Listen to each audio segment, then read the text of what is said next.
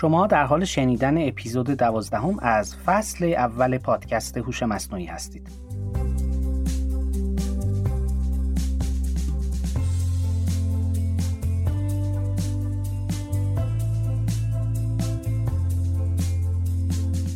ما در این فصل به بررسی کاربردهای هوش مصنوعی و یادگیری ماشین در حوزه های مختلف کسب و کار می‌پردازیم.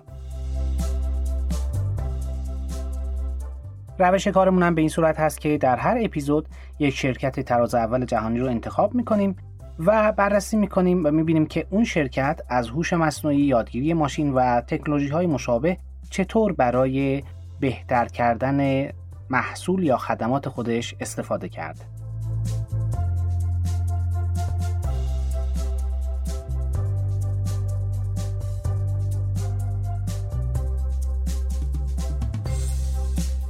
ما تا به حال در اپیزودهای قبلی ده شرکت رو با هم بررسی کردیم. در اپیزود اول هم یه مقدمه ای بر کاربردهای هوش مصنوعی داشتیم و در اپیزود دوازدهم می‌خوایم بریم سراغ یک شرکت دیگه در حوزه رسانه و سرگرمی.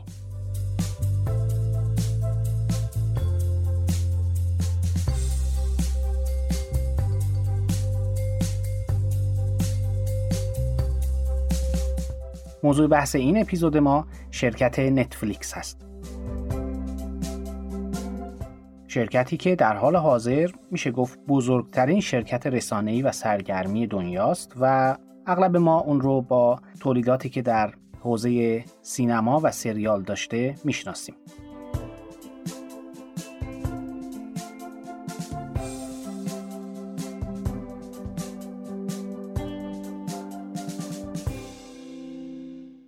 نتفلیکس در سال 1997 و در ولی در کالیفرنیای آمریکا تأسیس شد. در ابتدا نتفلیکس یک شرکت سرویس ارسال پستی بود که دیویدی ها و دیسک های حاوی فیلم ها و سریال ها رو از طریق پست به دست مشتریانش میرسوند و مشتریان هم اینا رو یا اجاره می‌کردن یا میخریدن و در حقیقت یه چیزی شبیه همین ویدیو کلوپ های خودمون بود منتها در یه مقیاس وسیعتر که با همه جای کشور کار می‌کرد و منحصرا در داخل آمریکا فعالیت می‌کرد و یک سرویس میشه گفت خیلی سنتی و مبتنی بر حامل های فیزیکی بود. منتها بعد از مدتی بالاخره بعد از ده سال از فعالیتش که گذشت یواش یواش وارد حوزه online streaming شد. در حال حاضر هم یک سرویس VOD هست در حقیقت نتفلیکس. یک سرویس video on demand هست که در ابتدای سال 2021 میلادی تونست بیش از 200 میلیون مشترک رو در جاهای مختلف دنیا داشته باشه. حالا حدود یک سوم این مشترکین یعنی 66 میلیون نفر از اینها اهل خود آمریکا هستن. ولی خب دو سوم بقیه در بقیه کشورهای دنیا پخش شدن. تقریبا در همه کشورهای دنیا فعالیت می‌کنه غیر از یه چند تا کشور مشخص که احتمالا می‌دونید دیگه. و ده سال فعالیتش به همین صورت ادامه پیدا کرد با سرویس پستی و اینها در سال 2007 وارد حوزه online streaming شد نتفلیکس و سه سال بعدش یعنی در سال 2010 یواش شروع کرد وارد بازار بین المللی بشه و در گام های ابتدایی اول وارد کانادا شد و بعد آمریکای جنوبی و در حال حاضر همونطور که گفتم تقریبا در همه جای دنیا داره کار می‌کنه. در سال 2013 یک گام دیگه برداشت و وارد حوزه تولید محتوا و صنعت فیلمسازی شد. سریال خانه پوشالی یا House of Cards که احتمالا خیلیاتون دیدید و آشنا هستید این رو ساخت و رسما وارد صنعت تولید محتوا و فیلمسازی شد که خب بعدها فعالیتش رو به مراتب بیشترم کرد. خواهیم هم دید که چطوری از هوش مصنوعی استفاده می‌کنه برای اینکه تو این صنعت هم به سوداوری بیشتری برسه. در حال حاضر میشه گفت که نتفلیکس بزرگترین شرکت رسانه‌ای و سرگرمی در دنیاست. با فاصله جلوتر از رقبا هست. در سال 2020 گردش مالی این شرکت حدود 25 میلیارد دلار و همین الان اگر ارزش بازار نتفلیکس رو در بازار سهام محاسبه کنیم بالغ بر 260 میلیارد دلار هست و میشه گفت که یکی از ارزشمندترین برندها در حوزه رسانه و سرگرمی هم محسوب میشه به خاطر فعالیتش که در جاهای مختلف دنیا داره بیش از دوازده هزار نفر کارمندم در سرتاسر سر جهان داره و واقعا شرکت بزرگی هست. نقطه شروع کجا بوده؟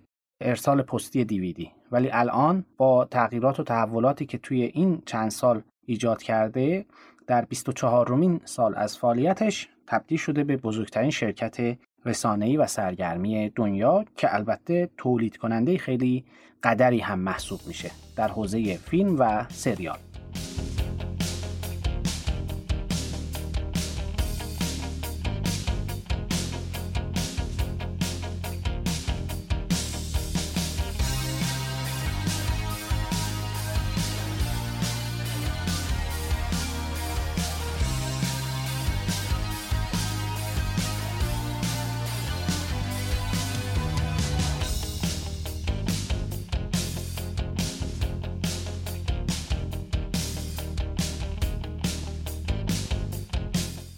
ایده اصلی که پشت نتفلیکس هست اینه. یه کاری باید بکنیم که مخاطب و بیننده بچسبه به صفحه نمایش. جم نخوره از جلوی تلویزیون. این ایده ای هست که پشت نتفلیکسه. چرا؟ این ایده باید ایجاد بشه که افراد فکر کنن سرمایه گذاری که انجام دادن حق اشتراکی که پرداخت کردن به نتفلیکس واقعا ارزشش رو داشته. و مخاطب نتفلیکس باید به این نتیجه برسه که چقدر محتوای خوبی رو من دارم می‌بینم و چقدر سود کردم این وسط که با یه هزینه مثلا کمی تونستم به این همه محتوا که مناسب حال هوای منم هستن دسترسی پیدا کنم. نتفلیکس به شکل حیاتی به این فکر احتیاج داره. باید این فکر رو و این ذهنیت رو سمت مخاطبینش ایجاد بکنه. چرا؟ یه دلیل ساده داره چون نتفلیکس اساسا تبلیغات نشون نمیده وسط برنامه‌اش و تنها منبع درآمدش همون حق اشتراکی است که از کاربرانش می‌گیره و باید یه کاری کنه که مخاطبینش و کاربرانش مداوما اون اشتراک رو تمدید کنن. مدام نوعی تمدید کنن پرداخت کنن. تمدید کنن پرداخت کنن و اینطوری هست که نتفلیکس می‌تونه سر پا بمونه. و این حس رو برای اینکه ایجاد بکنه به انواع روش ها کار کرده تو حوزه های مختلف. یکی از ابزارهایی هم که به خوبی اومده استفاده کرده همین حوزه هوش مصنوعی هست. و خواهیم دید که از هوش مصنوعی چطور استفاده می‌کنه. برای این استفاده می‌کنه که محتوای مناسب رو تشخیص بده. برای هر کسی چه چیزی مناسبه و چه چیزی رو احتمالا دوست داره اونو بهش نشون بده. این رو داره که چطور با هزینه مناسبی محتوا رو برسونه دست مخاطب. بیشتر اون هزینه های سمت انتقال اطلاعات و این مسائل هست. هزینه اینترنت مثلا هزینه پهنای باند. و نهایتا اینکه چی بسازیم مثلا وقتی به عنوان تولید کننده وارد حوزه تولید محتوا میشه باید این رو هم پیدا کنه. تمام کارهایی که نتفلیکس داره انجام میده فقط برای ایجاد همین حسه که واقعا مخاطب از جلوی صفحه نمایش جمع نخوره. یک بار توی یک مصاحبه یه گزارشی بود من میخوندم که با آیه هیستینگز که مدیر عامل نتفلیکس هست صحبت کرده بودن و بهش گفته بودن که رقیب اصلی شما الان چیه؟ و یک چیز خیلی عجیبی رو ایشون مطرح کرده بود و اون اینکه رقیب اصلی ما الان خواب کاربرانمونه. کاش یه طوری می‌شد که اینا اصلا نمیخوابیدن. یعنی به این مرحله رسیده این کسب و کار و واقعا هم اینه اگه می‌شد 24 ساعته افراد رو جلوی تلویزیون نگه داشت خیلی خوب می‌شد. نمیشه دیگه طبیعتا. ولی این دقیقا به موضوع بسیار مهمی داره اشاره می‌کنه که اون چیزی که می‌خواد توجه و تمرکز صد درصدی کاربره. یعنی صرفا دوست داشتن نیست. باید کاربران و مخاطبان رو عاشق خودشون بکنن که بتونن به اون نتیجه برسن. و همه چیزهایی که اینجا در این اپیزود در مورد نتفلیکس خواهیم شنید یه جورایی همه این کارها برای همین موضوعه. برای اینکه مخاطبین رو یه کاری کنن که از جلوی صفحه نمایش تکون نخورن.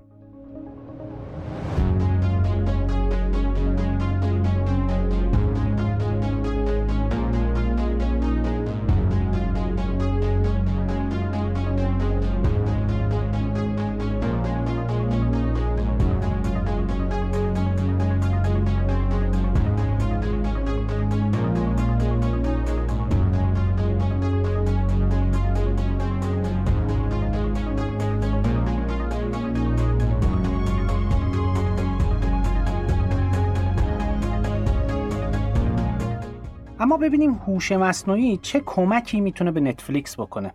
الان تو این دوران گزینه های خیلی زیادی برای تفریح و سرگرمی وجود داره و در بین همه این گزینه ها خب انواع اقسام موارد هست فعالیت های بیرون از منزل هست بازی های کامپیوتری هست فیلم و سریال و موسیقی و همه اینها هستن. شرکت هایی که ارائه دهنده این خدمات و این ارائه دهنده این محتوا هستن سر همین موضوع با همدیگه رقابت دارن. و رقابت اصلی روی همون چیزی هست که در بخش قبلی بهش اشاره کردم. تمرکز کاربران. شما جمعیت کره زمین 8 میلیارد آدم داریم و تمرکز و توجه اینها هم یه resource فوق العاده محدوده یه منبع محدوده و همه شرکت ها تقریبا به نوعی دنبال اینن که بیشترین سهم از این تمرکز و توجه کاربران رو داشته باشن.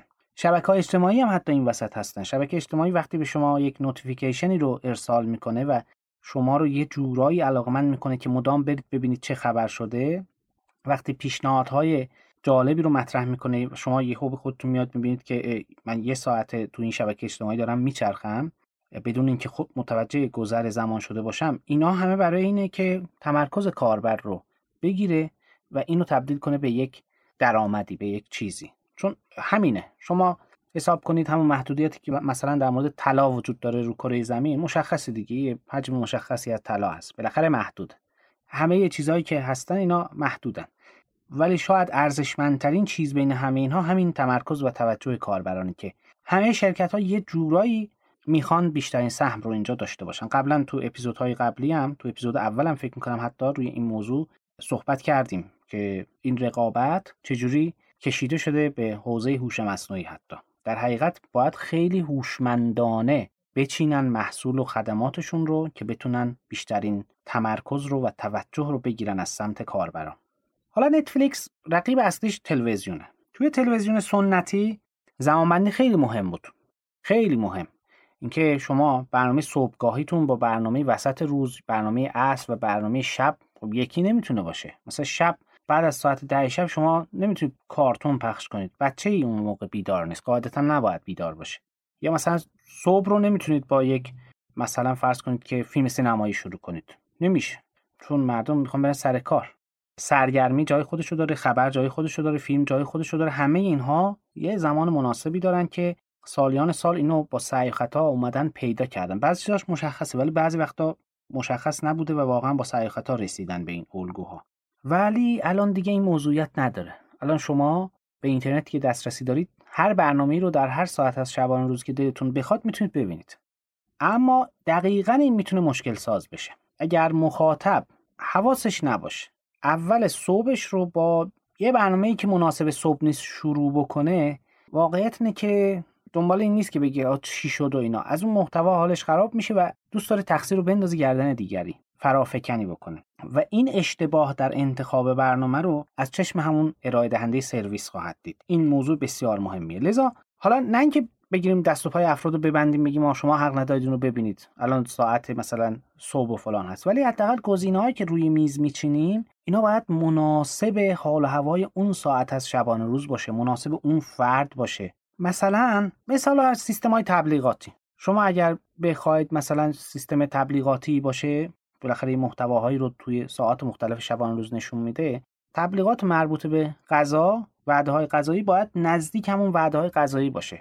شما مثلا ساعت ده و نیم صبح چه تبلیغی برای ناهار و ساندویچ و اینا می‌تونه نتیجه بده؟ نیست دیگه. یعنی اغلب افراد تازه بعد از ساعت دوازده دوازده و نیم به فکر ناهار میفتن و خب خوبه که در اون ساعت پخش بشه. این مثل همینه.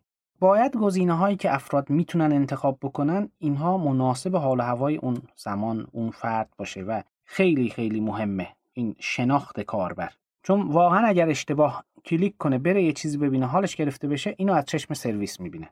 و این خسارت خیلی بزرگی می‌تونه باشه. و نتفلیکس روی این موضوع خیلی کار کرد. خواهیم دید توی بخش های بعدی که چطور اساسا بدون اینکه محدودیت سخت اعمال کنه به کاربر گزینه هایی که روی میز می‌ذاره به احتمال خیلی زیادی اون چیزیه که این کاربر اصلا شاید چند روز چند وقت داره بهش فکر می‌کنه.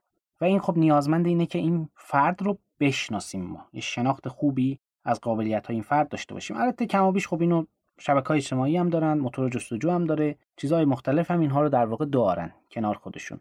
فروشگاه های آنلاین دارن. نتفلیکس هم یه چیزی شبیه همونو. از همون الگو می‌خواد استفاده می‌کنه. فقط یه تفاوتی که وجود داره شما در موقع خرید خرید یه محصول حالا نهایتا یه چیزی پرداخت می‌کنید و تمام محصول میاد می‌رسه دستتون. فیلم و سریال پرداخت نقدی داره که هزینه داره اشتراک داره. یه پرداخت غیر نقدی خیلی مهمم داره و اون وقت کاربره. و اساسا باید افراد قانع بشن که این چیز خوبیه و خوبه که براش وقت بذارن.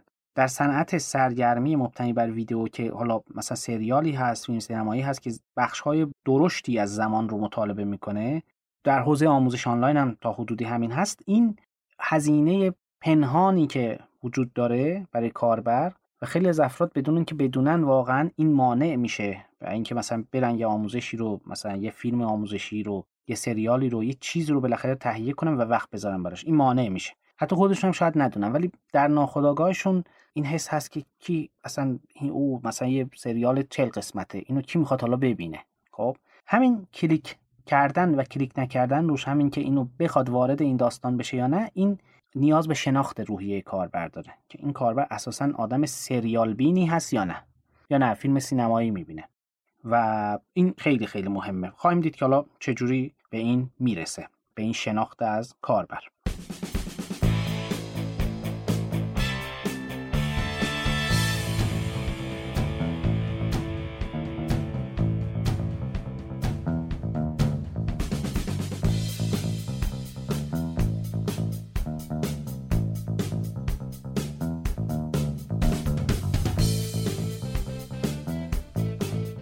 نتفلیکس بیشتر از ده هزار تا برنامه تلویزیونی و فیلم و این چیزا داره. که خب همشون فیلم سریال نیست یه سری برنامه سرگرمی و اینها هم وجود داره طبیعتا بینشون. و با هوش مصنوعی باید بتونه پیش بینی بکنه که احتمالا دیدن کدوم یک از این ده هزار تا برنامه می‌تونه یه کاربر رو خوشحال تر بکنه. یعنی شما ده هزار تا محتوا دارید و حق دارید مثلا دو تا یا سه تاشو انتخاب کنید و به یه نفر پیشنهاد بدید. و باید مطمئن باشید که این فرد قبل از دیدن این برنامه و بعد از دیدن این برنامه چه فرقی کرده. باید مطمئن باشید که این خوشحال تر شد. یا آدم خوشحال تر دارید خوشحال که باشه حالا اگه ناراضی باشه از محتوا می نویسه به پای سرویس شما. خوبیش اینه که خوشحالم باشه اونم می نویسه به پای سرویس شما. این خیلی موضوع مهمیه. نتفلیکس این رو می‌دونه. و برای این برنامه ریزی می‌کنه. در حقیقت چیزی که می‌سازه یک سیستم پیشنهادگره ریکامندر سیستمه و پیشنهادها رو حالا یک سیستم مبتنی بر هوش مصنوعی با الگوریتم های مختلف و متعدد میاد می‌رسه بهش. بعد از اینکه اون برنامه قبلی تمام شد بعد از اون میاد پیشنهاد میده یا در بخش های مختلف سایت و اینها اینا رو میاد نمایش میده. همه اینا هدفش چیه؟ همون ایده اصلی که وجود داشت. باید مخاطب رو بچسبونیم به صفحه نمایش. یک کاری کنیم که اصلا از جلوی این صفحه نمایش جم نخوره. و شما اگر بتونید یه کاری بکنید که این برنامه پشت برنامه فیلم پشت فیلم سریال پشت سریال بشینه ببینه خب عالیه دیگه. و بعد از این مدتی اون حال خوبش میگه که خب من کجا می‌خواستم این همه هزینه بکنم که اینقدر خوشحال باشم؟ هیچ چیزی نمی‌تونست به این اندازه منو حالمو خوب کنه. این اون چیزی بود که من تو زندگیم لازم داشتم که ببینم بشنوم و نتفلیکس اینو به من داد. و این اون حس خوبه نهایتا منجر میشه به اینکه دفعه بعد موعد تمدید اشتراک شد دوباره تمدید اتفاق بیفته. این ریکامندر سیستمی که نتفلیکس توسعه داده در حقیقت نهایتا منجر میشه به اینکه ما یک برنامه زمانبندی اختصاصی برای یک کاربر داشته باشیم. توی تلویزیون سنتی کانداکتور برنامه ها هست یه جدول برنامه ها هست که مدیران شبکه میشینن اینا رو با هم بررسی می‌کنن و با همون میرن جلو. ولی برای همه هست. یه نسخه همگانیه. ولی اینجا یه نسخه کاملا اختصاصی از زمانبندی و برنامه ریزی این فیلم ها و سریال ها و اینها می‌تونه برای هر فرد ایجاد بشه. و طوری هم هست که این فرد رو واقعا خوشحالش می‌کنه. و اینو خب طبیعتا نمی‌شد. با روش های کلاسیک نمیشه انجام داد. اینجا باید یک سیستم هوشمندی باشه که نهایتا بشینه اونجا به جای ما فکر کنه.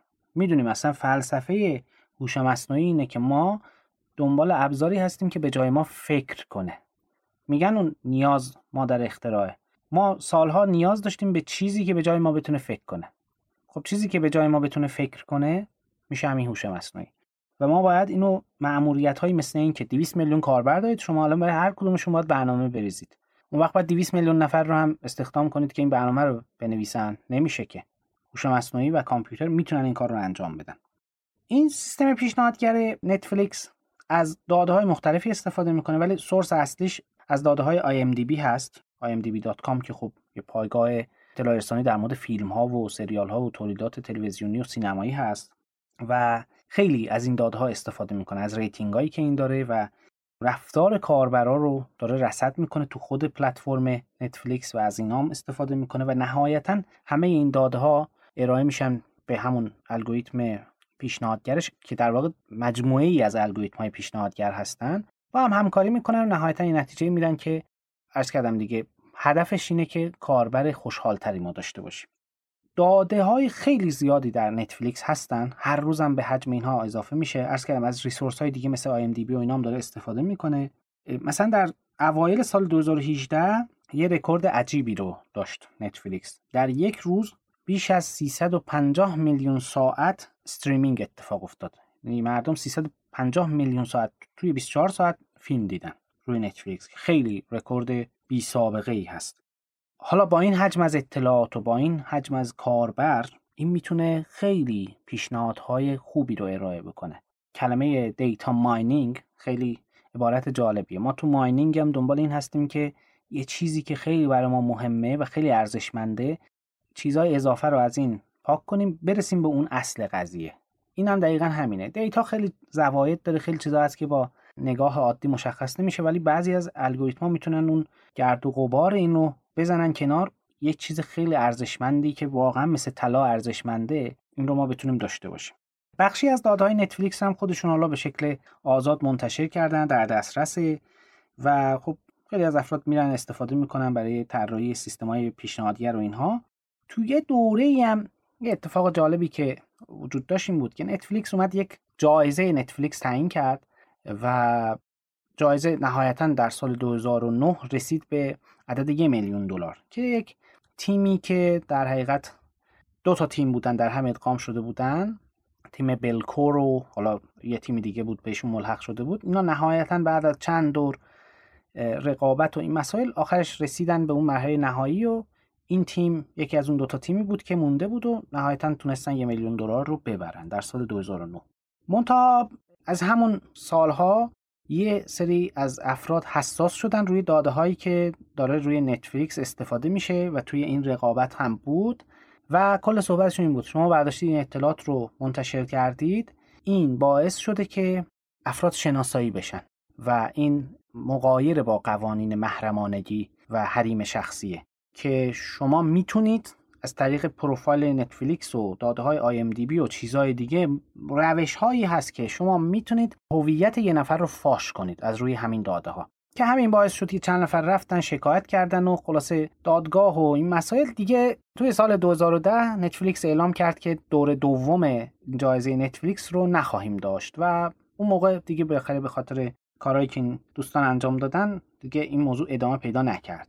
چون واقعا هم خب بحث حریم شخصی مهمه و مثلا مشخص می‌شد که این فرد مثلا فرض کنید که از این سریال خوشش میاد از این فیلم خوشش میاد یا اینا رو دیده این جالب نیست. بالاخره می‌تونه مشکلاتی رو در واقع یه نفر واقعا شاید نخواد اینا مشخص بشه. به خاطر همین دیگه قطعش کردن. ولی خب همون الگوریتمایی که در اون دوره ها توسعه داده شد کلی کمک کرد اصلا به توسعه دانش در حوزه طراحی سیستمای پیشنهادگر که البته اونا تمرکزشون روی یه روش هایی بود که به اسم collaborative filtering شناخته میشه. یه جور فیلترینگ همکارانه می‌تونیم بگیم که یکی از رویکردهای طراحی سیستم های پیشنهادگره. روش های مختلف و متعددی از این یکی از روش های بسیار پرکاربردی که بخش مهمی از خروجی سیستم پیشنهادگر نتفلیکس هم روی همین collaborative filtering میچرخه.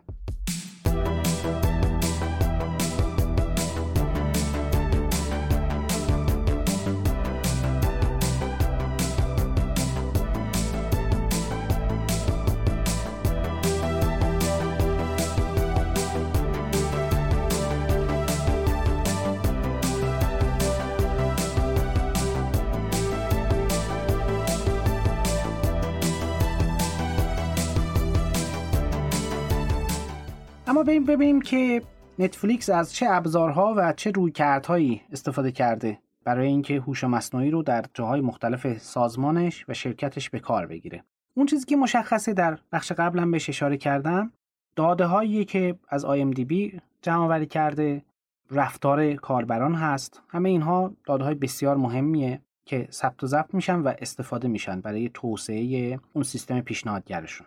یه سیستمی دارن به اسم Vectorflow که به صورت open source توسعه داده شده توسط نتفلیکس source ش هم فکر کنم روی GitHub باید باشه. در دسترسه و کل کارش هم اینه که کمک می‌کنه برای تحلیل داده های جمع شده از کاربران. حالا می‌تونه تو پلتفرم های دیگه هم مورد استفاده قرار بگیره. بالاخره سیستمی که ساختن. کسی دوست داشت می‌تونید خب سر بزنید. Vectorflow یک سیستمی هست که توسط خود نتفلیکس توسعه داده شده. و در حقیقت این یه سیستم پیشنهادگره خودش. کمک می‌کنه که شما بر اساس داده هایی که جمع کردید بتونید پیشنهادهای خوبی رو به کاربر ارائه بکنید. درست مثل اون چیزی که توی آمازون هست اون چیزی که توی یوتیوب اتفاق میفته تو شبکه اجتماعی اتفاق میفته همه اینا چیزایی که بالاخره بر مبنای اینن که شما resolution صفحه مشخص. یه تعداد پیکسل دارید مثلا دو میلیون پیکسل دارید. چه یک میلیون پیکسل دارید. صفحه موبایل هم مثل همینه. اینا resource محدودی هم. با چی اینا رو پر کنید؟ چی نشون بدید به کاربر؟ که چهار تا چیز رو می‌خواید نشون بدید مطمئن باشید این چهار تا اون چیزیه که این فرد خوشش میاد. چیزی بی ربط نشون ندید. که Vectorflow حالا برای تحلیل و آماده سازی این data و اینا می‌تونه استفاده بشه یه خروجی هم داره که بالاخره میشه ازش استفاده کرد. نتفلیکس برای اینکه بتونه پیشنهادهای خوبی رو ارائه بکنه در حقیقت برای همه برنامه ها و فیلماش یه برچسب هایی رو در واقع زده. تگینگ انجام داده در حقیقت. که مثلا این فیلم رمانتیک این معمایی این به عنوان مثال مناسب برای سنین جوانی هست فلان هست. خب اینا بالاخره موارد مختلفی هستن که ده ها هزار تگ داره. فقط صرفا ژانر فیلم نیست. خیلی وقتا یه سری تگ های که شاید برای من شما خیلی معنی معنی خاصی نداشته باشم ابداع می‌کنه این سیستم. با این تگ ها در حقیقت راه رو پیدا می‌کنه. در حقیقت می‌بینه که این ده هزار تا برچسب رو من دارم ده هزار تا ژانر مختلفن انگار. این کاربر به کدوم یک از اینها بیشتر علاقه منده و میره اونها رو میاره. در حقیقت کل سیستم همینه. یعنی بحث اینه که بتونه خود محتواها رو هم بشناسه. و بعد از همین شناخت محتوا هم جالبه که حالا تو جای دیگه هم استفاده می‌کنه که جلوتر بهش می‌رسیم. این شناخت محتوا خیلی مهمه در کنار شناخت کاربر. شناخت کاربر چجوریه؟ شما بالاخره بعد از دو سال سه سال که توی اجتماع باشید با چند نفر نشست و برخواست بکنید خودتون هم می‌بینید که شاید افرادی که دور بر شما هستن حالا توی محیط درس و دانشگاه باشه تو محیط کسب و کار باشه بیرون باشه. شاید خیلی تقلیل گرایانه به نظر بیاد ولی به هر حال میشه آدما رو شاید توی مثلا 5 تا 10 تا 15 تا گروه طبقه بندی کرد. و شما می‌تونید افراد مثلا وقتی طبقه بندی شدن رفتن توی گروهی که مثلا آدم مسمومیه خب چرا باید رابطه رو خیلی عمیق کنید با این فرد؟ سعی می‌کنید فاصلتون رو حفظ کنید یا اگه شد حتی قطع رابطه کنید. اگه واقعا توی طبقه بندی شما به این نتیجه برسید. طبیعی هم هست. نه اگه ببینید یه نفر آدم مثبتی خیلی خوبه انگیزه می‌گیرید در ارتباط گرفتن باهاش. خب این رفت توی طبقه ای که شما خب طبیعتا خیلی بیشتر تمایل دارید که در ارتباط باشید. همه این موارد هست. خیلی تقلیل گرایانه شاید به نظر برسه اینکه شما مثلا بیاد بگید که این 10 تا تیپ شخصیتی یعنی این 15 تا این 20 تا. خیلی متنوعه واقعیتش نمیشه. افرادی که توی دسته هم هستن باز با همدیگه تفاوت‌های زیادی دارن. ولی خب کمک می‌کنه. تا حدود زیادی این شناخت رو نتفلیکس به همین شکل داره انجام میده. در حقیقت از روی رفتار بقیه کاربرا و شباهت شما به بقیه کاربرا تشخیص میده که شما چی می‌خواید. اینکه چی می‌خواید رو هم چی رو هم یه جوری توصیف می‌کنه. اینجوری نیست و فلان فیلم و فلان سریال هست. عرض کردم هر فیلم و سریال و برنامه می‌تونه تا مثلا 10 تا 20 تا برچسب هم بگیره. تعداد این برچسب ها توی دیتابیسی که این داره 10000 تاست بیشتر از 10000 تاست. و خیلی در حقیقت کمک می‌کنه به اینکه افراد پیشنهادهایی که دریافت می‌کنن پیشنهادهای منطبق بر سلایقشون باشه. این خیلی خیلی مهمه. این یه بحث در واقع حالا سیستم پیشنهادگر هست که کمک می‌کنه به پیشنهاد محتوا به شکل مناسب. این تیکه برای اینه که افراد رو ما جذب کنیم یه کاری کنیم که همراه بمونن با برنامه ها اومده بود یه دونه فیلم ببینه سه تا ببینه چهار تا ببینه و بره. تا جایی که میشه زمان حضور این فرد توی این پلتفرم رو افزایش بدیم. انگیزه همین و ایجاد اون رضایته که نهایتا راضی باشه خوشحال باشه و بیاد و تمدید بکنه. اون حس مثبت بودن این سرمایه گذاری رو داشته باشه. این یه کارکردیه که ما داریم. و طبیعتا اینجا از ابزارهای مختلف استفاده کرده الگوریتم های مختلف پیشنهادگر هستن که خب یه بخشش هم خروجی همون نتفلیکس پرایز هست. اون جایزه نتفلیکس و رقابتی هست که وجود داشت. اونجا مثلا بعضی از این تیم ها تا چهل تا پنجاه تا الگوریتم رو با هم تلفیق کردن و رسیدن به نتیجه که نهایتا تو ادوار نهایی اون مسابقه رقابت کردن با بقیه تیم ها دیتا رو جمع کرده و خیلی سرمایه گذاری عظیمی اینجا انجام داد. این یه بخش موضوع هست. این یکی از اون مسائلی هست که با هوش مصنوعی خواسته حلش کنه. اما در بخش های بعدی می‌خوایم ببینیم که دیگه چه کارهایی انجام داده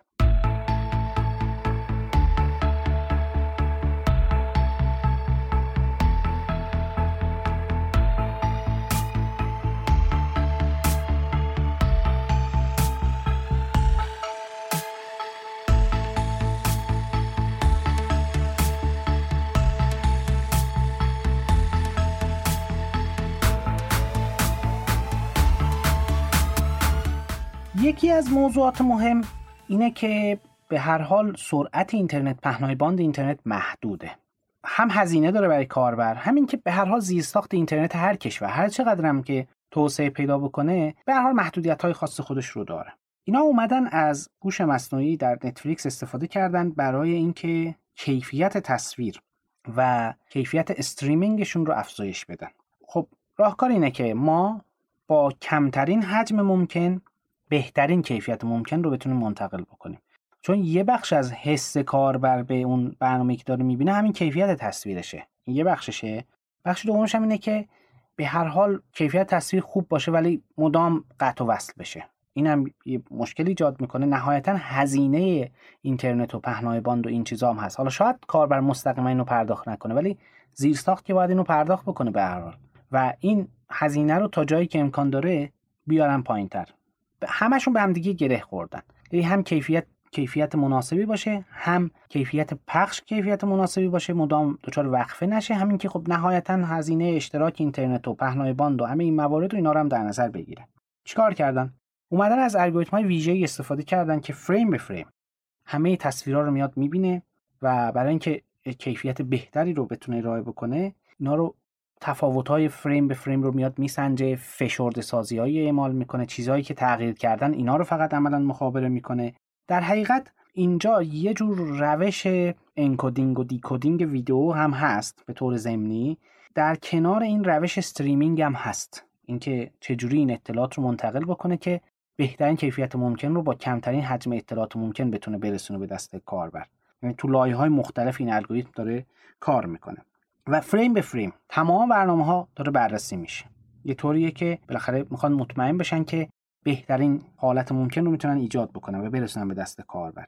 خیلی نتایج جالبی هست. توی نتایجی که من میخوندم و ارائه شده بود تا حتی هزار برابر هم تونسته بودن حجم ویدیوها رو کاهش بدن. خیلی حیرت انگیز. آدم نمی‌تونه باورش بشه ولی بالاخره هست. این کار رو انجام دادن. حالا جلوتر رفتیم آمار دقیق تر هم در موردش صحبت خواهیم کرد. اینا در حقیقت چرخه توسعه هم که دارن داخل نتفلیکس خیلی هوشمندانه چیدن این رو و روش های جدید. می‌خوان مثلا سیستم recommender launch بکنن می‌خوان روش encoding decoding جدید اعمال بکنن می‌خوان روش streaming جدید اعمال بکنن.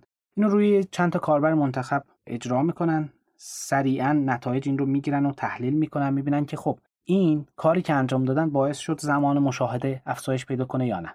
باعث شد که تعداد مشاهده افزایش پیدا کنه یا نه. نرخ تمدید یا لغو اشتراک چه تأثیری داشت روی این کاربرای منتخب؟ و data رو که جمع می‌کنن بر اساس اینها میان دوباره اعمال می‌کنن که این تغییر ما آیا مثبت بود یا نبود؟ یعنی در حقیقت یک سیستم حلقه بسته یه سیستم closed loop دارن feedback می‌گیرن.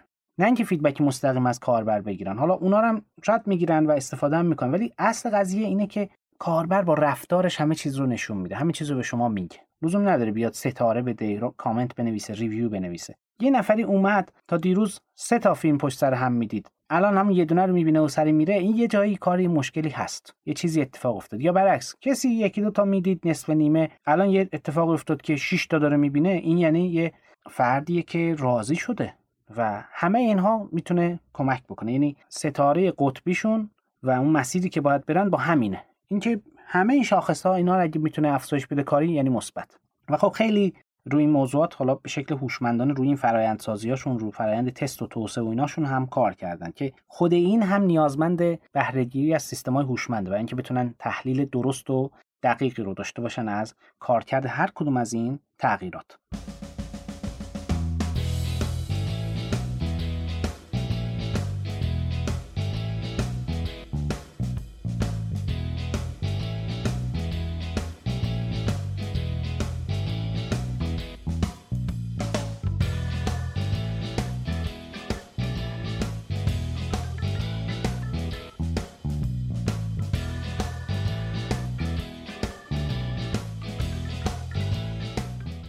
از مهمترین نتایجی که هوش مصنوعی به بار آورده در نتفلیکس این هست که ارزش کاربران در این پلتفرم به طرز قابل توجهی افزایش پیدا کرده با استفاده از سیستم پیشنهادگر. ارزش کاربران یا lifetime value که به اختصار بهش میگن LTV عدد بسیار مهمیه. یعنی کل درآمدی که یک پلتفرم می‌تونه از یک کاربر داشته باشه و مورد انتظاره. مثلا مثال می‌زنم اگه هر کاربری قرار هست که نهایتا 10 دلار هزینه بکنه به طور متوسط هر هزار تا کاربر ده هزار دلار ارزش داره. هر یه میلیون کاربر رو بخواید حساب کنید ده میلیون دلار ارزش داره. و خیلی وقتا کلا اصلا ارزش یک کسب و کار همینه. LTV کاربران ضرب در تعداد کاربران. همینه. این یه بخش مهمی از ارزش شرکت های پلتفرمی مثل نتفلیکس و اینها همین هستن. یکی از روش های ارزش گذاری شرکت ها می‌تونه باشه که یه جورایی انگار اوراق می‌کنن شرکت رو. حالا داشته هاش هست یه سری سرمایه ها داره پلتفرم داره یوزراش هم میارن اوراق می‌کنن و جالبه که در اغلب شرکت های پلتفرمی این 70 80 درصد ارزش همینه این تیکه کاربرانه. و در مورد نتفلیکس هم این هست. سیستم پیشنهادگری که به کار گرفتن نهایتا کمک کرده که LTV افزایش پیدا کنه. یه جور دیگه هم از این سیستم پیشنهادگر کمک گرفتن و بیشتر اثر گذاشتن روی LTV چطور؟ شما فرض کنید که سیستم پیشنهادگر الان میاد میگه که این برچسبا برای این کاربر خوبه. بعد شما می‌بینید که خب هر چی تو اون برچسب بوده این کاربر دیده. چیز جدیدی من ندارم. پس یه حفره دارم. من اینجا یه محتوایی رو می‌خوام پیشنهاد بدم که نیست. وجود نداره. اگر از این حفره های محتوایی زیاده و مثلا یهو ده هزار نفرن که می‌خوان همچی فیلمی ببینم ولی نیست. خب بهتره من برم تولیدش کنم اینو. از خروجی سیستم پیشنهادگر اینطوری میان استفاده می‌کنن که یا محتوایی هست و من پیشنهاد میدم یا محتوایی نیست می‌سازم. اون یه جمله معروفی هست یا راهی پیدا می‌کنم یا راهی می‌سازم اینم همینه. یا محتوایی پیدا می‌کنم یا محتوایی می‌سازم. نتفلیکس الان وارد این فاز شده. اگر تونست از اون ده هزار محتوایی که داره یکیشو بذاره روی میز پیشنهاد بده که فبا. اگر نه و می‌بینه اگر از اینها خیلی خیلی زیاد داره فیل میشه و به حفره محتوایی رسیده سریع بودجهش هم داره میده و میره تو هم حوزه ها محتوا درست می‌کنه محتوا تولید می‌کنه. و این یکی از چیزهایی هست که نهایتا خب شما وقتی وارد حوزه تولید محتوا میشید نبض جامعه رو می‌شناسید خب محتوای خودتون تولید کردید هزینهش به مراتب مقرون به صرفه تره اینو به راه بکنید نهایتا سوداوری بیشتری داره. LTV هم بیشتر کمک می‌کنه که بیشتر بشه. چون اینجا دیگه شما انگار برای هر فردی در فازهای قبلی این بود که برنامه جدول پخش رو انگار شخصی کردید. الان صنعت تولید محتوا رو شخصی کردید. کاش می‌شد یه سریالی باشه به این موضوع بپردازه. مثلا شما فکر کنید همچین فکری از ذهنتون بگذره دو ماه بعد این سریال ساخته بشه. خیلی عالیه. یعنی یه گام دیگه جلوتر می‌ذارن برای اینکه واقعا شخصی بشه پرسونالایزد بشه. صنعت سرگرمی و رسانه. و خیلی خیلی مهمه. این نهایتا کمک می‌کنه که افراد راضیتر باشن باز LTV بیشتر میشه. در کنار این الگوریتم های فشرده سازی و بین سازی کیفیت تصویر رو به کار برده که توی بخش قبلی گفتم تا هزار برابر حجم رو حتی تو بعضی از مواقع کاهش داده. من یک جایی میخوندم که سریال جسیکا جونز رو اومدن مثلا روی بخشهایش این رو که اعمال کردن قبل از فشرده سازی و بهینه سازی بیت ریت این 750 مگابیت در ثانیه بود و بعد از فشرده سازی این تبدیل شده به 750 کیلوبیت در ثانیه و هزار برابر کمتر شده. باور کردنی نیست ولی شده واقعا. کیفیتش هم یعنی اونطوری نیست. قطعا خب عین همون که نیست. ما اینو می‌دونیم. از تئوری اطلاعات و اینا می‌دونیم که اون همون نیست. وقتی دیتا فشرده میشه اصطلاحا لاسلس که نیست. قطعا یه چیزایی از دست رفته. ولی هیچ کسی نمی‌تونه مطلقا اشکالی بگیره به این. یعنی هیچ کسی متوجه نمیشه که این یه بخشی از کیفیتش رفته. اونقدر خوب و دقیق این کار رو انجام داد بعد هزار برابر کم شده. یعنی شما می‌تونستید می‌تونید این پهنای باند رو الان بین هزار نفر به اشتراک بذارید. خیلی عدد بزرگی هزار. ولی واقعا این کار انجام دادن و یه بخش موضوع هم همینه. یعنی افراد نهایتا تجربه کاربری رو می‌خرن از نتفلیکس. نه حتی خود اون محتوا. خیلی وقتا این خودش ارزشمنده به تنهایی. و نهایتا سرمایه گذاری که روی این موضوع انجام دادن باز خودش رو روی LTV میاد و منعکس می‌کنه. دقیقا کل صحبت همینه. شما فرض کنید اصلا نتفلیکس بیشتر از 200 میلیون کاربر دیگه نتونه بگیره. سناریوی هوشمندانه اینه که یه کاری کنید که اینا پول بیشتری خرج کنن.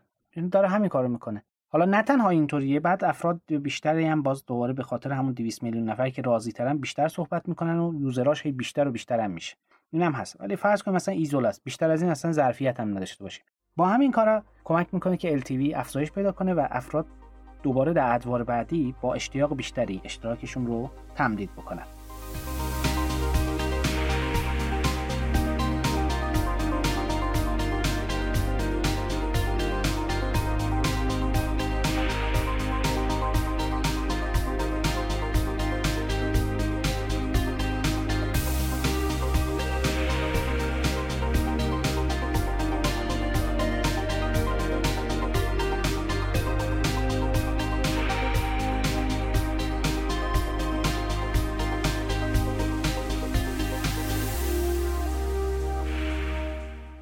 یکی از نکات جالب و مهم در مورد نتفلیکس اینه که از یکی از سنتی ترین حالتهای ممکن کارش رو شروع کرده از سفارش پستی. و بعد نهایتا اومده سمت سرویس های آنلاین آنلاین streaming و حتی اونجا متوقف نشده اومده سمت تولید محتوا. استفاده از هوش مصنوعی در همین عرصه تولید محتوا استفاده از هوش مصنوعی برای پیشنهاد. واقعا سرمایه گذاری خیلی زیادی رو انجام داده. واقعا یکی از سنتی ترین و پایه‌ای ترین حالت های ممکن وارد این صنعت شده. ولی متوقف نشده. این خیلی درس جالبیه. یعنی توی 24 سال یه شرکت از یک سرویس ارسال پستی تبدیل بشه به بزرگترین شرکت رسانه‌ای دنیا که حرف برای گفتن داره حتی در حوزه صنعت تولید محتوا خیلی خیلی جالب و ارزشمنده. و نشون میده که کار درست باید چجوری باشه. شما الان فرض کنید که چقدر کسب و کارهای سنتی همین اطراف ما هستن. اینا باید ده سال بعد 20 سال بعد کجا باشن؟ این نتفلیکس نشون میده که باید کجا باشن. چه انتظاری باید از اینا داشت. و بالاخره نتفلیکس علاوه بر این دیگه تقریبا میشه گفت که تبدیل شده به یک چیزی که میاد میگه که چه زمانی چی و چطور میشه دید. یه جورایی افراد دیگه بهش وابستن. چجوری من می‌تونم حال خودم رو بهتر کنم؟ یعنی به خاطر اون شخصی سازی شدن برنامه های پخش و حتی شخصی سازی شدن تولید محتوا یه مرحله جلوترش اینه که دیگه مردم به شکل کامل اعتماد می‌کنن به نتفلیکس که این بعد ما رو نمی‌خواد می‌خواد حال ما خوب بشه و این خیلی چیز ارزشمندیه. این حس رو در خیلی از افراد هم شاید الان تعدادشون کم باشه تونسته ایجاد بکنه ولی این قاعدتا اگه بخواد موفق بشه باید دایره این افراد رو افرادی که توی این حوزه هستن توی این حس هستن این دایره رو باید وسعت بده. با این سیستم پیشنهادگرش خیلی خیلی کمک گرفت و نهایتا LTV رو افزایش داد و تمدید اشتراک رو به طرز قابل توجهی افزایش داد. حالا تو ریپورتاش هست حتما بگردید. شاید توی مراجعی هم که معرفی می‌کنم در متن همین پادکست اونجا می‌تونید ببینید. و هر روزم بهتر و بهتر میشه. به کمک هوش مصنوعی روش های دیگه اینو میاد بهبودش میده. و خیلی از همین خروجی سیستم پیشنهادگرش صرفا برای فروش محتوا استفاده نکرده تولید محتوا استفاده کرده خیلی خیلی هوشمندانه هست. درس خیلی بزرگیه این. و نهایتا یه جورایی تسلیم تقدیر هم نشده که حالا همین دیگه ویدیو هست. خودش رو مسئول این دونسته که این محتوایی که من می‌خوام برسونم دسته مخاطب به هر حال این تاثیر می‌ذاره رو حسش. یکی اینه که بگه آرا ولش کن. این کیفیت تصویر حالا هر چی که هست. ولی روی این واقعا انرژی می‌ذاره تیم تحقیقاتی می‌ذاره و روی این انرژی می‌ذاره و کاهشش میده حجم رو. الگوریتم جدید برای فشرده سازی و استریمینگ ابداع می‌کنن توسعه میدن. یعنی این مسئولیت رو متوجه خودش می‌دونه که من مسئول صفر تا صد تجربه ای هستم که اون ور قرار ایجاد بشه سمت کاربر. این خیلی خیلی موضوع مهمیه. چرا؟ چون برگردیم به ابتدای بحثمون این بود که نهایتا کاربر اگه ناراضی بشه خودش رو خیلی سرزنش نخواهد کرد و بیشتر سرویس رو و اون خدمات دهنده رو مسئول این موضوع می‌دونه. و به خاطر همین من مسئولم. کوچکترین گامی که اینجا هست کاربر داره روی این اگه می‌تونم کاری انجام بدم باید انجام بدم. اگه میشه واقعا کاری انجام داد. که خوب انجام داده. بالاخره هزینه اینترنت کیفیت پخش کیفیت انتقال همه اینا رو هم روش کار کرده و توی حوزه های مختلف. و خیلی گام بزرگ و مثبتیه که برداشته هم در اینکه چه چیزی ببینن چطور ببینن با چه کیفیتی ببینن. بعد چه چیزی احتمالا می‌خوام و نیست تو بازار من برم اینو بسازم. همه اینها رو با استفاده از هوش مصنوعی و البته با فناوری های دیگه اومده ساخته. و ایده اصلیشون هم ایده خیلی جالبیه. اینکه یه کاری کنیم که کاربر بچسبه به صفحه نمایش و تکون نخوره. و به نظر می‌رسه که تا حدود خیلی زیادی موفق شدن توی این کارشون. برجت من فکر می‌کنم که بنز کافی دیگه حالا صحبت کردیم در مورد نتفلیکس. خیلی درس های زیادی داشت. برای خود من خیلی جذاب بود اینو وقتی حالا منابع مختلف رو میخوندم. سالها هم هست که بالاخره حالا تعقیب می‌کنم. برای خود من خیلی جذاب صنعت جالبی بوده. و خیلی مشتاقم بدونم که مثلا پنج سال بعد ده سال بعد واقعا نتفلیکس کجا هست. فکر می‌کنم آینده روشن و درخشانی احتمالا داره. به ویژه اینکه با رقابتی که بقیه شرکت ها هم دارن با نتفلیکس انجام میدن. حالا هر کدومشون سرویس خودشونو دارن وارد صنعت تولید محتوا هم شدن خیلیاشون. این هم یکی از اون جاهاییه که باز رقابت کشیده به لیگ جهانی. شما همونطوری که توی مثلا جام جهانی فوتبال یا مثلا لیگ خیلی پیشرفته مثلا فوتبالی در یه جای دنیا خیلی فرق داره. سطح و استانداردش با اون چیزی که مثلا توی جاهای دیگه می‌تونه اتفاق بیفته. وقتی قولهای بزرگ صنعت و فناوری دنیا دارن روی حوزه ای رقابت می‌کنن دیگه نمیشه از روش های عادی استفاده کرد. یه شرکت سینمایی هم باشید باید برید سراغ این چیزا. من فکر می‌کنم اپیزود مربوط به والت دیزنی هم جالب باشه. حتما اگر گوش نکردید برید ببینید. اپیزود فکر کنم هشتم باید باشه اگر اشتباه نکنم. اونجا هم خیلی جالبه. یه شرکت والت دیزنی هم از همین هوش مصنوعی استفاده می‌کنه. اونم صنعت سرگرمی هست و چقدر هوشمندانه داره از اینها استفاده می‌کنه. بقیهشون هم همینطورن. بقیه کسایی هم که بخوان توی این لیگ جهانی توی این صنعت تو هر صنعت دیگه ای رقابت کنن اینطوری نیست یه هوش مصنوعی چیزی تزئینی باشه. باید استفاده کنه. مثل اینه که برق مثلا. برق شاید 150 سال پیش 120 سال پیش مثل یه چیزی تزئینی می بود حالا می‌گفتن برق باشه یا نباشه. الان نه. شما می‌تونید یه شرکت تراز اول جهانی بدون برق بدون کامپیوتر بدون وبسایت تصور کنید. نه. یه شرکت تراز اول جهانی رو بدون هوش مصنوعی هم نمیشه تصور کرد. لذا خیلی خیلی موضوع مهمیه که این چیزها رو شرکت ها بدونن قدرش رو براش سرمایه گذاری کنن تیم داشته باشن و استفاده کنن. چون یه جایی هست که به هر حال رقابت کشیده میشه به عرصه پردازش هوشمند که اگر شرکتی آمادگیشو نداشته باشه حتما از بازار هست میشه. اینو شک نکنید. به حال امیدوارم که مطالب این اپیزود براتون قابل استفاده بوده باشه. خیلی ممنون از اینکه همراهی می‌کنید و خیلی متشکر. به خاطر اینکه این پادکست رو به دوستانتون به افرادی که فکر می‌کنید علاقه دارن به این موضوع معرفی می‌کنید پیشا پیش تشکر می‌کنم ازتون.